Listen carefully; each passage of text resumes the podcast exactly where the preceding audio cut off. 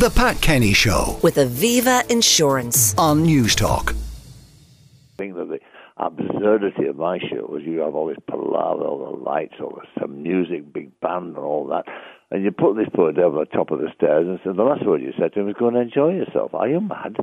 Are you crazy? And even the even the, the most uh, sanguine and the most experienced of, of people who came on the show, there's always a likelihood that the nerves would take over. One very famous politician, who I won't mention, walked down my stairs to the la di da, the band, and all that, the cheers of the assembly, turned left and sat next to Laurie Holloway, my piano player. I mean, what? that can only be nerves. uh, Michael Parkinson, the late Michael Parkinson, speaking on this programme about the chaotic and absurd nature sometimes of live televised chat shows. Um, Pat Kenny, the rather unusual uh, situation would be interviewing you on your own show, and thank you for taking time out from your holidays uh, to talk about Michael Parkinson. He really was one of the best. He was one of the best. I was very sad to hear the news this morning. Um, it's not so long ago since I interviewed him last. He uh, was doing a one man show, which was very entertaining. Um, he had, you know, failed a little bit. He was a, a little enfeebled, but the mind was sharp as a pin and the humor uh, as. Uh, as waggish as ever. I mean, Michael, uh, he was one of the great originals because he came on television at a time when uh, received English was still the norm, you know, the BBC accent and so on. And he came at a time when they were beginning to see the, the, the benefit of ordinary people being reflected in the voices of the people that they saw on television.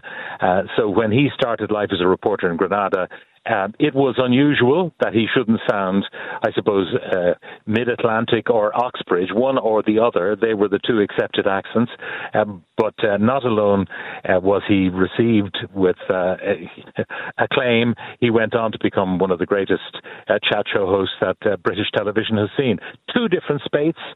He started his chat show, I think it was way back in the, the 80s, and then he broke off to uh, be one of the founding presenters of TV-am, if anyone remembers that particular adventure with Angela Rippon and uh, the historian Robert Kee and uh, a number of other people, and then return to the ch- chat show uh, circuit uh, to, I suppose, solidify his reputation. But he was never idle. When things were quiet, he was off in Australia uh, doing a chat show there. Uh, he worked incessantly. Um, there are many things to remember about his chat show, far too uh, numerous to, to talk about here, but there were perhaps uh, four things, four memorable interviews. Meg Ryan, he was interviewing her. She clearly did not like him.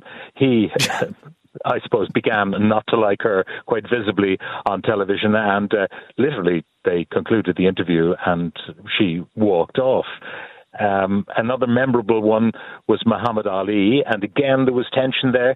Michael asked Muhammad Ali to read a passage from his book, and uh, there was uh, huge tension there, and he refused to do it. And the, the suggestion was that Muhammad Ali may well have been dyslexic and could not have read publicly like that in comfort. If you remember all the videos of, of Muhammad Ali or Cassius Clay, as he was originally known, he um, would recite poetry. Uh, which he wrote himself, and it was all about whether he'd knocked the guy down in the first round or the fourth round or whatever. Uh, and, uh, you know, that uh, didn't require him to read anything because he committed it to memory. So that was the second uh, moment of tension that I recall. The third, uh, famously, was Roy Hudd, who used to have this. Oh, puppet, Emu. That's the right. Emu. I remember And, this. and Michael would say that of all the interviews he ever did, the most one, the most frequently asked about was Emu, because Michael reacted to Roy Hood's arm, which was up, up Emu. he reacted to that as if the creature was real and live. It was one of the most hilarious uh, things. And then I suppose the final thing that I remember about Michael's television output was the introduction to the greater world of Billy Connolly Yes. because Billy Connolly uh, being a Glaswegian comedian. Uh, salty, I think, is the word that might have been used uh, about the way uh, Billy's stage show went. But Michael uh, managed to uh, cultivate Billy Connolly into, if you like, family entertainment, and that was quite an achievement. But Michael, Michael's just a, a wonderful man, a kind man, no nobody's fool. Um, and you know, some of his more pointed interviews would demonstrate that. But he also, I suppose, introduced us to the notion that you could have very serious television and very, very funny television all within the same half hour or hour, or whatever the duration of the show yeah. might be. It was, it was incredible that he, he managed to do that. And he, he came from a generation, Pat, uh, that, like obviously Gay would have been up there and, and globally recognised, including by Michael Parkinson himself as being one, one of the best in the world. But well, well, when you look, and, and Michael knew each other in Granada. So yeah. th- that they had a, a, a, common bond there that they both started in that regional ITV television uh, station. Uh, so they knew each other uh, from the very beginning of their broadcasting careers. Yeah, and, and the, but the point is that, that they went on to, to cast the mould that others then followed into. And, and you know, it, it's such a pity when you look at the UK now. Um, we still have the Late Late Show, whatever incarnation that's going to look like.